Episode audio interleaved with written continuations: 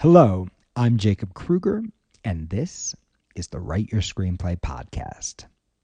This week, we're going to be talking about everything, everywhere, all at once. and in doing this, I'm really trying to do the impossible. The truth is, to fully break down everything, everywhere, all at once would take me a full day.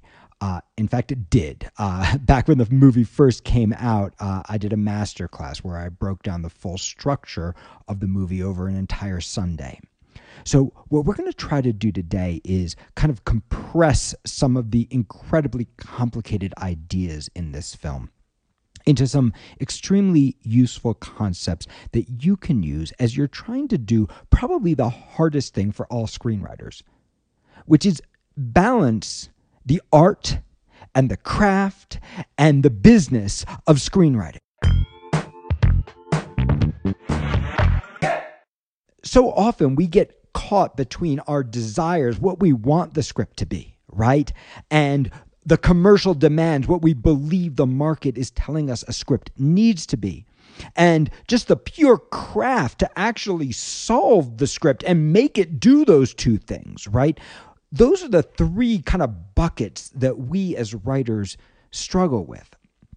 And kind of like the main character in everything everywhere all at once we often feel like that character sitting at her desk covered in papers at the beginning of the process or even in the middle of the process of writing our scripts right we're so overwhelmed right? There are so many possibilities. There are so many piles for who the characters can be. We are actually experiencing everything everywhere all at once, every possibility in the multiverse, all at the same time as writers. And just like Evelyn in Everything Everywhere All at Once, we feel overwhelmed. And when we feel overwhelmed, what tends to happen is we tend to fall back onto some tropes that we probably know aren't true but seem easier and safer, right? We tend to go, well, forget about the craft and forget about the art. What does commercial say, right? What should I do? What am I supposed to do? What is selling right now? What is hot, right? We we start to lie to ourselves. We start to look for a formula that's going to solve the script for us, right? If only I could just do this. If only I could just do that. Tell me what happens in this act, right? We're looking for for a simple model to solve the problem for us because, like Evelyn, we feel overwhelmed. And similarly, like Evelyn, our real problem as writers is listening. What happens when we get overwhelmed is that, in, just like Evelyn, instead of listening to our characters, we get distracted by the chatter. Instead of listening to that simple voice in ourselves, we get distracted by the chatter. Instead of seeing the beauty that is in front of us, we get distracted by what we or our writing or our characters are supposed to be. There is a really beautiful line. It's really the seminal line in the piece. Joy says to Evelyn, You could be anything anywhere. Why not go somewhere your daughter is more than just this? Here, all we get are a few specks of time where any of this actually makes any sense. And Evelyn responds with maybe one of the most beautiful lines in cinema, then I will cherish these few specks of time. What I'd like to suggest to you is that your job as a screenwriter is to cherish these few specks of time when your movie makes sense. And to recognize, especially early in the process, that it's going to feel like just a few specks of time. The truth is, despite Joy's feeling about herself and the movie she's in, the story of her life, the truth is, by the end, by the final draft that you all saw, the film made a lot of sense. Even despite the fact that there are so many pieces that are too complicated for us to fully understand. You were actually able to go on the journey and make a hell of a lot of sense out of it. But along the way, a lot of us feel like joy. We feel like Evelyn. We feel like we're supposed to be something we're not. And we fail to recognize that our movie is actually built around those few specks of time where things make sense. Those few moments, those few scenes, those few images, those few lines of dialogue that actually, those are the beginning of actually making sense of your script. In other words, what is commercial and what is craft grow out of what is art. And what is art begins with those few specks of time, those few moments in your script that really matter. I'm going to share with you, um, we will post on our website, on the podcast page, an early draft of Everything Everywhere All at Once. And when you look at this draft, you are going to be really shocked. You're going to be shocked to see how different it is from the film. First off, Evelyn's not even the main character. In fact, her name's not even Evelyn. The main character is Dad. The Waymond character, who, by the way, at this point, his name isn't even Waymond, his name is Jackie Chan. You'll notice that the structure of the script is a hundred times more confusing that it doesn't hold together yet. You'll notice that the emotional core of the script isn't built yet. And most importantly, you will notice that the opening sequence, which we're going to discuss very deeply, that the opening sequence doesn't even exist. Rather, we are dropped directly into the madness of the action film. Why doesn't it exist? It doesn't exist because just like Evelyn, the Daniels are still making sense of their own project. They're still making sense of their own journey. This project that is eventually going to be an Academy Award winning film, that beyond the awards, an incredibly moving film, is not yet in its final form. And I think it's so important for you guys to see that you are not the only person writing crappy first drafts, crappy second drafts, crappy 20 second drafts.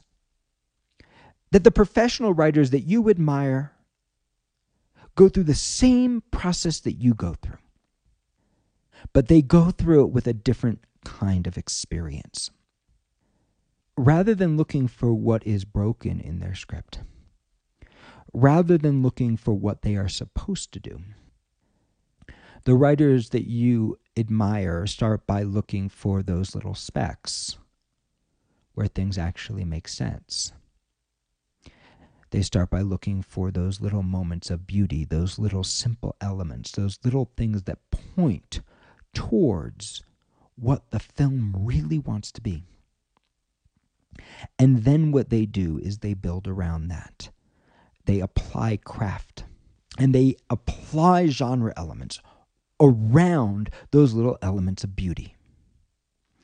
Now, the Daniels have a long history of doing the impossible. In fact, um, their earlier film, Swiss Army Man, which if you haven't seen yet, Run, Don't Walk, they actually made a list of all the things that they hate in movies. They made an epic list. We hate this, we hate this, we hate this, we hate this. And then what they did was they made a movie that did all of those things.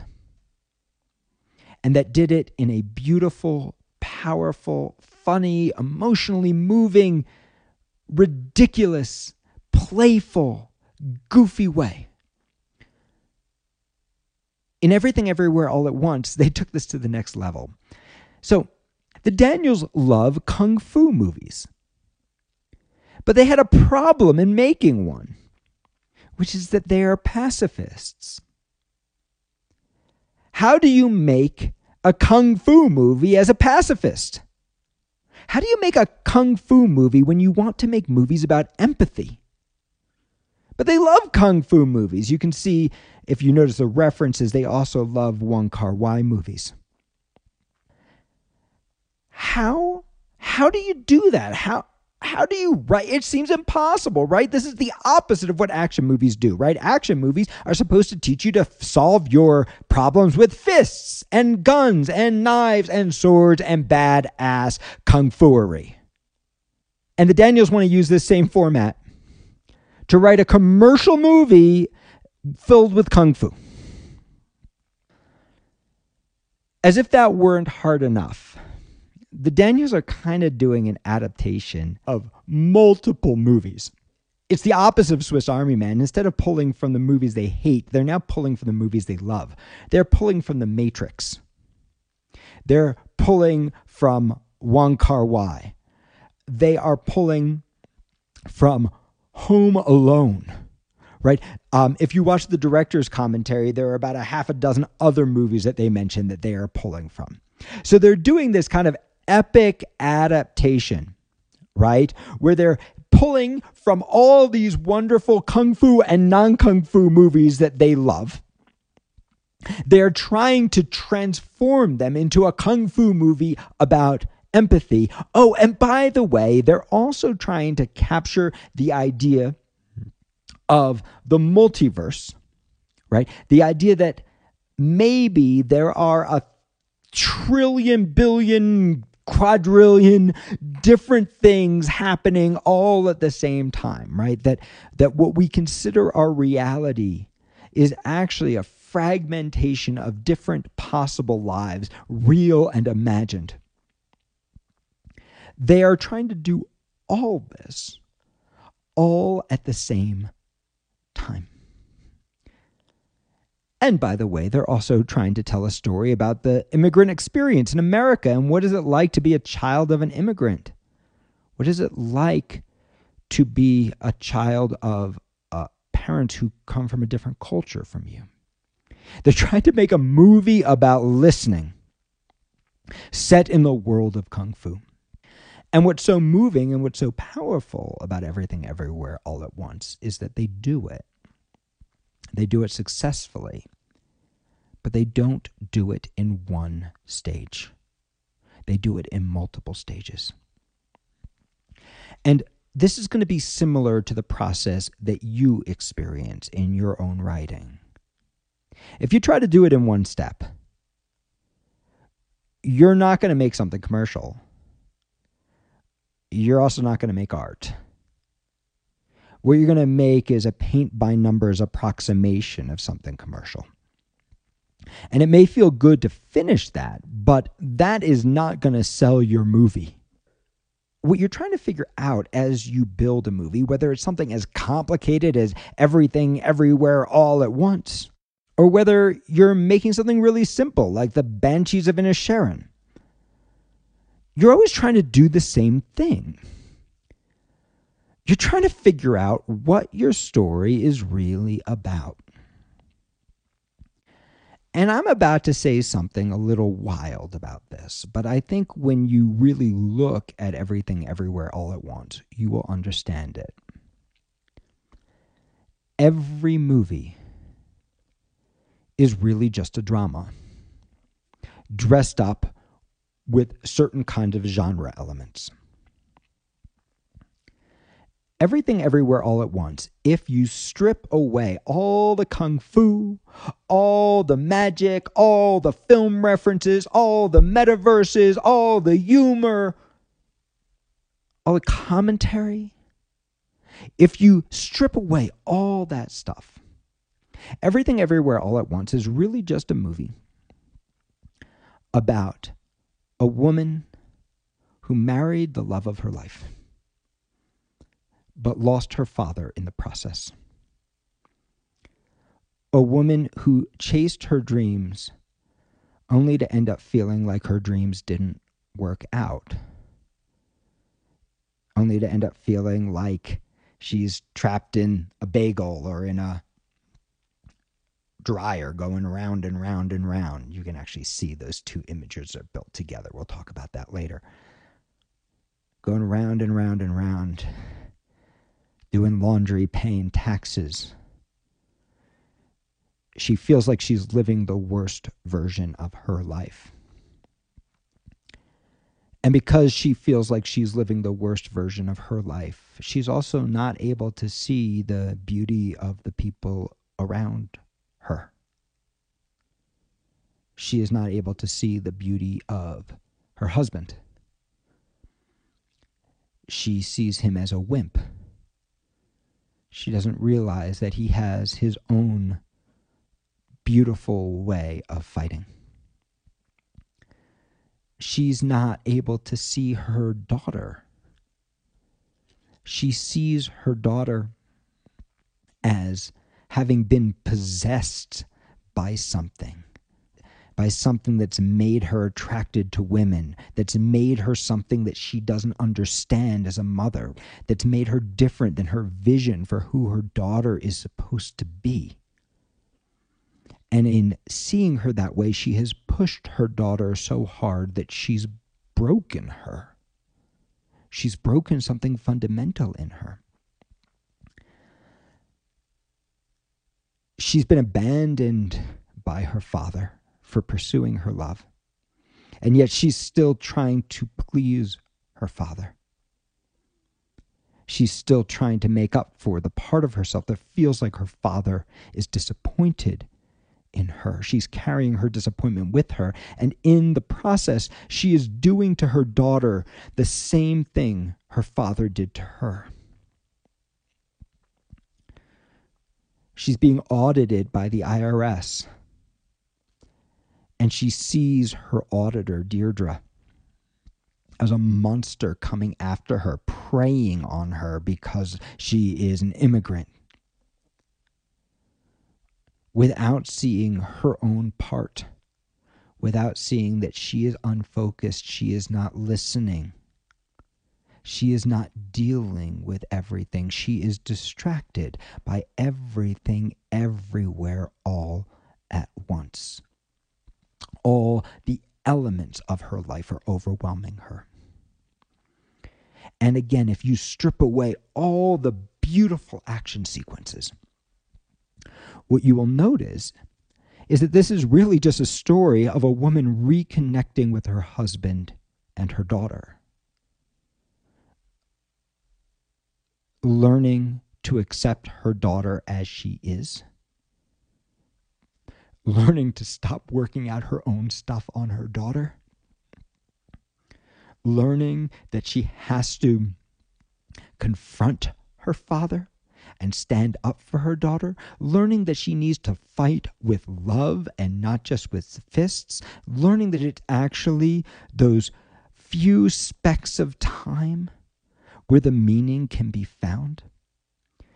Learning that that the fact that nothing matters actually means we can do anything and be anyone we want. So, we have a character driven drama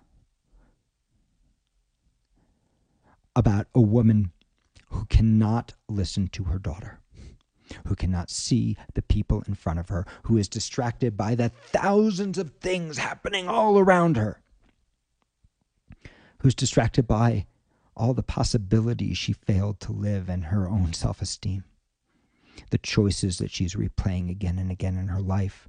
Her disappointment between where she expected to go and where she is, who feels she's living the worst version of her life. And if we strip away all the magic and all the action and all the drama, we build to a point where she realizes it's all meaningless. So we meet a woman at the beginning whose husband presents her with divorce papers. Not because he wants a divorce, because it's the only way he can imagine that he might get her to actually pay attention and we watch her fight the divorce. She doesn't want the divorce. How dare he try to divorce her? How dare he think divorce is okay? We watch her fight. We have a woman who believes her daughter has been possessed by something that's made her different than she's supposed to be, that's made her attracted to women. And while she's trying to be supportive in her way, she's allowing it the way she sees it. She's not able to accept it. This is not the way it's supposed to be. It's like some malevolent force, some Jobu Tupaki took her daughter over and transformed her away from the vision she had for her. And we're watching a woman fight within herself because the father who abandoned her, she still wants his approval. So we begin with this beautiful scene, tragic scene, where Gong Gong's supposed to meet Becky. And Evelyn introduces Becky not as Joy's girlfriend, but as Joy's good friend. And this causes a rift between Joy and Evelyn that starts the whole journey, not of the action, yes, of the action, but not just of the action, but of the character driven drama underneath. We build from there. And despite all the action sequences, if you really look, you'll see that each act of Everything Everywhere All at Once is not built around action. It's built around character driven sequences between Evelyn, Joy, and Waymond. It's built around a journey by which, a character driven dramatic journey around which these characters will come to see each other more clearly. And particularly where Evelyn will come to see both Waymond and Joy more clearly. Evelyn begins the movie, and this is a purposeful pun, feeling like she needs to get her joy back. Somebody took her joy. What happened to her joy? She fell in love with the love of her life. She was supposed to live a life full of joy. Instead, she's chasing around in a circle, doing laundry, paying taxes, getting nowhere. She has lost joy, her daughter, and she's lost her personal joy. And along the way, she will start to see her husband, her daughter, and herself more clearly.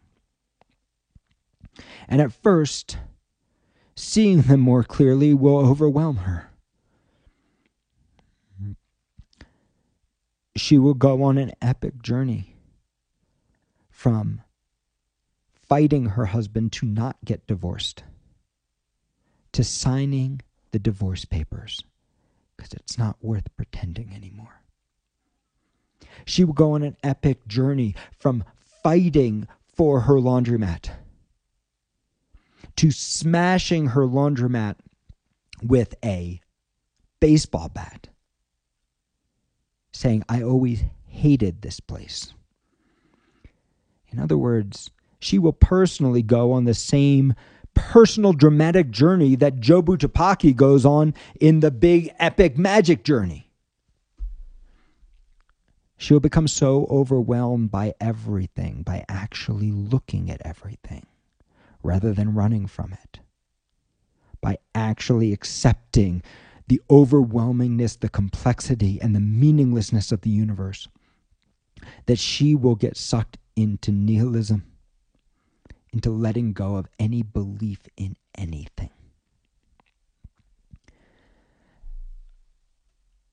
And this is a dramatic journey that you're probably familiar with if you're a screenwriter. Because we all start off and we're excited about our characters and our journeys, and we got the best idea for a script, you know, and dad's saying, Hey, you know, you're sure you don't want to go to law school? And we're saying, No, no, I need to do this. I'm going to follow my dream.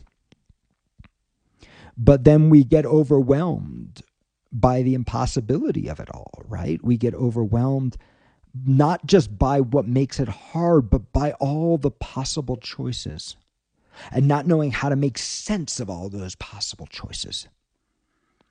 all the ideas that come to us and not knowing how to make sense, the rules of who we're supposed to be and who we're supposed to please, and not knowing how to make sense of all those rules and all those demands and all those things, and how to pay our bills and how to stay afloat and how to feel like we're not just running in a giant circle doing laundry and paying taxes. We go on the same journey as Evelyn. And what rescues Evelyn, after all of that, just when it looks impossible, what rescues Evelyn are the characters that already exist around her. What rescues El- Evelyn are the people she's already surrounded herself with that she has just failed to really look at. Because on the other side of that hopelessness, she learns a couple of things. The first thing she learns is it's one thing to destroy yourself as a mother. It's a second thing to see your daughter destroying herself. Again, let's strip away all the magic of the bagel what she's really watching is her daughter choose self destruction and meaninglessness because of the way she's been treated, because she's actually been treated the same way by her mom that Evelyn was treated by Gong Gong.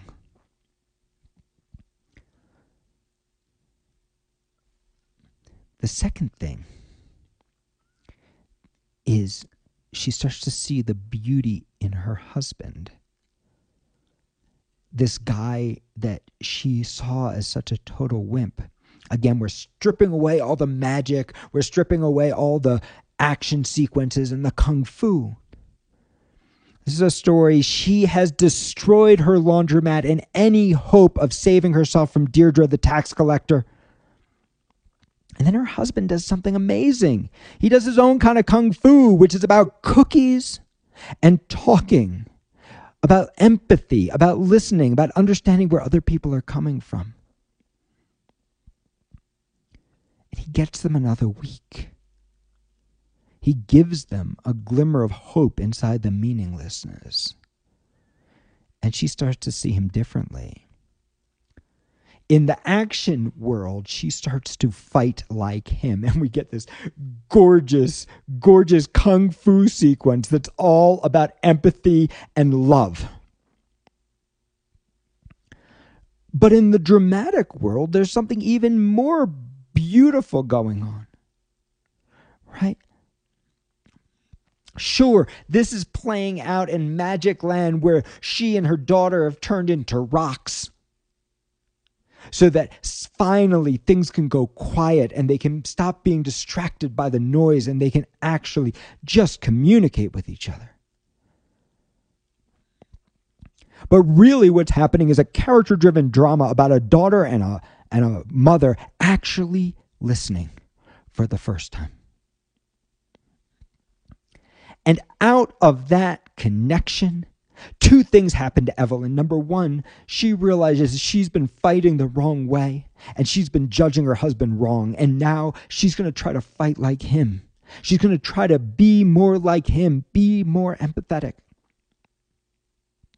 And number two, she actually is able to acknowledge the mistake she's made with her daughter and she tries to redo it. Again, in the dramatic world. She grabs her daughter, she grabs Becky, she pulls them up the gong gong, and she says, This is Becky. She's Joy's girlfriend.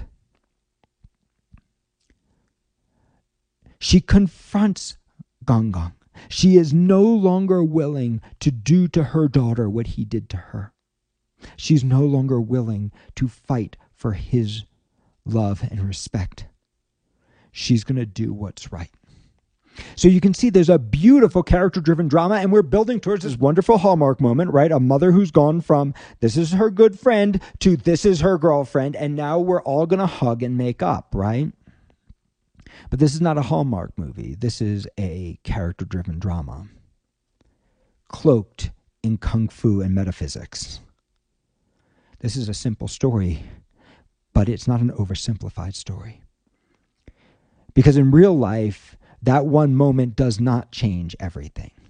And what happens to Evelyn is a huge shock, right? She's finally done the right thing. And what does her daughter do? Her daughter runs outside, runs away from her.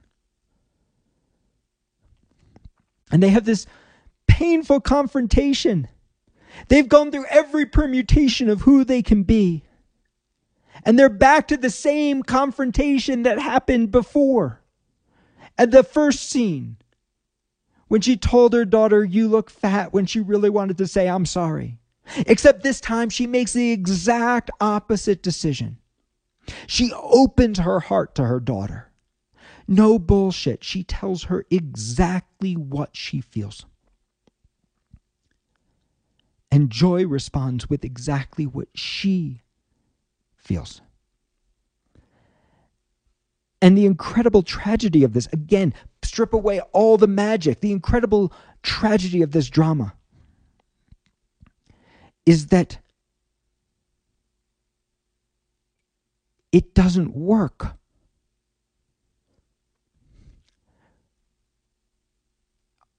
she's done the exact opposite thing and found herself in the same place of fragmentation. In fact, what comes out of her daughter is even worse than what came out of her daughter when she told her she was fat.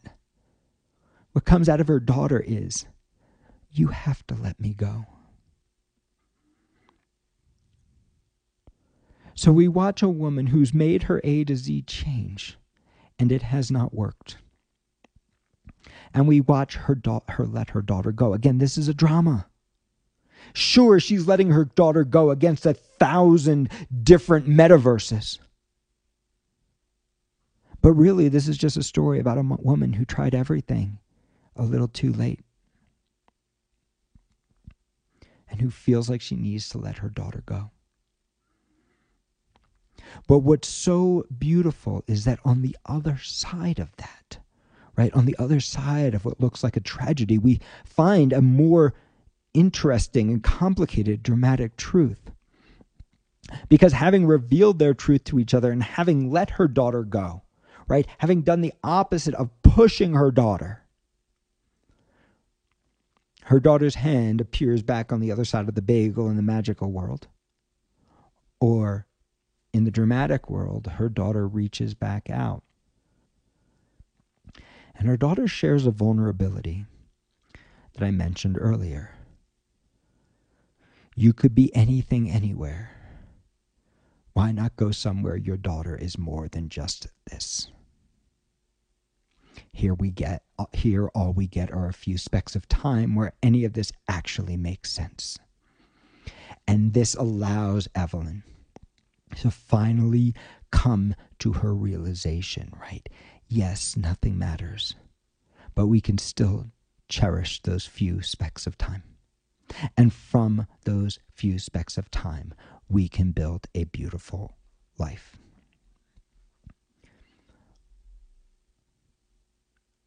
Fact, at the end of this sequence, Evelyn says we can do whatever we want. Nothing matters. And you can see this is an even more complicated version of that A to Z change, right? It's gone from everything matters, right? In fact, this even gets dramatized. Uh, Deirdre says, I can't imagine anything more important than this tax stuff, right? And Alpha Woman says, I can't imagine anything more important than what's happening, the conversation we're happening right now. We, we go from a woman who felt like everything was so important the noodles and the the taxes and the Gong Gong's birthday and and the laundry and everything is so important to we can do whatever we want nothing matters and out of this we find a beautiful dramatic ending again one more twist on the complication because even though she's gone on this A to Z change, she hasn't completely changed as a person. She's still who she is. Becky drops her off at the IRS office and she wants to say, I love you to Becky. But instead, she says, Becky, you need to grow your hair. She goes into the IRS office and she gives Waymond the kiss that she wished for back in the first scene, which we'll talk about in a moment. She gives Waymond that kiss. And even Deirdre acknowledges things are better. You listened. But then she goes on to say, But you didn't listen. Did you hear me? And the last line of the movie, Sorry, what did you say? Right? We're not watching a mother who becomes a perfect mother. We're watching a mother who learns to listen sometimes. We're not watching a character who becomes a perfect character, who becomes the best version of herself. We're watching a character who takes a step towards being that version. Like to suggest to you that this is our journey as a writer, too, right? Every day to take that step towards being the writer you want to be. And those steps begin with art. They do not begin with what's commercial, and they do not begin with craft. They actually begin with art. And art is really just starting to put things on the paper, even if they suck. Starting to experiment with the multiverses of possibilities, terrible and goofy and silly and badly executed and ridiculous and fun and moving and sad and tonally dissonant, starting to experiment and looking for those few specks of time where things make sense. Those few moments that point your way towards what the movie wants to be, which may be something more profound and different than what you expected when you sat down to write it. I'd like to suggest to you that just like Evelyn's journey is about noticing the characters around her, that our journey as writers is exactly the same. It's about noticing the characters around us and accepting those characters, seeing their beauty, understanding who they are, and recognizing that all of the answers are right there in the characters. It's in acknowledging the truth of the characters, not the formula, right? The formula is that Evelyn introduces Becky as as her daughter's girlfriend and Hallmark, we all hug and everything's better. But that's not true. The truth of this character driven drama is much more complicated than that. And that's what we're really looking for as writers. We're looking for the truth. The truth for these characters, the truth for us. We're looking for the truth that's more complicated than the romantic comedy formula or whatever formula you're following. We're looking to get beyond what we planned for our characters to what actually needs to happen. And once we do that, we now have a simple kind of decoder ring for everything that happens. Remember, you used to buy the Cap'n Crunch cereal and they have the Cap'n Crunch decoder ring, and that allowed you to see? Well, the same thing is true once you figure out the story you're really telling. You can start to realize that whatever form that story's t- taking, if you're writing a kung fu movie, if you're writing a horror movie, like A Quiet Place, for example, if you've listened to my podcast on A Quiet Place, it's the exact same process. A Quiet Place is really just a character driven drama about a family that can't talk to each other. It's the same story as Everything Everywhere All at Once. It's about the horror of not being able to say, I love you. Once you understand the dramatic story underlying your genre elements, whether that's drama, horror, comedy, right? Uh, Bojack Horseman, is just a comedy about the legacy of, of addiction. It's a comedy. It's a thousand puns a minute about the legacy of addiction. Once you realize that character driven drama that you were telling underneath the genre elements, You have a little decoder ring that you can look at those genre elements with and understand what needs to happen and what can't happen, what is right and what is wrong, what fits and what doesn't fit, how to make sense and order out of the chaos. Because we as writers all live in a multiverse.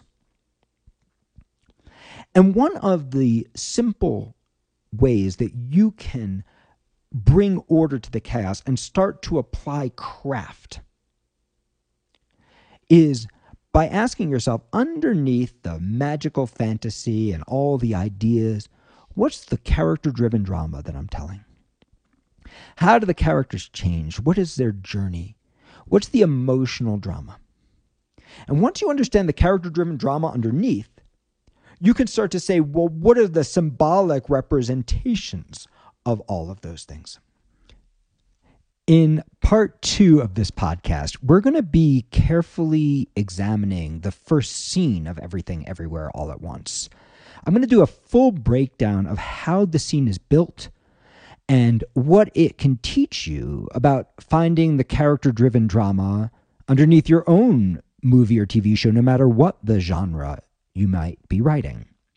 We're going to talk about the Daniels writing process in creating that scene and how that scene is used to bring focus to the chaos of that almost impossible premise that the Daniels are landing a kung fu movie about empathy set in a world of multiple universe. So we're going to learn how the Daniels use this one sequence, which, by the way, was created late in the development process, in order to lay the foundation for a character driven movie underneath all the madness and kung fu. So stay tuned. We're going to have a great time. If you enjoyed this podcast, come study with me. You can do it online from anywhere in the world. We have foundation classes in screenwriting and TV writing, a one on one mentorship program that pairs you with a professional writer, a master class taught at the grad school level, uh, and so many other wonderful options. Check it out, writeyourscreenplay.com. Link in bio.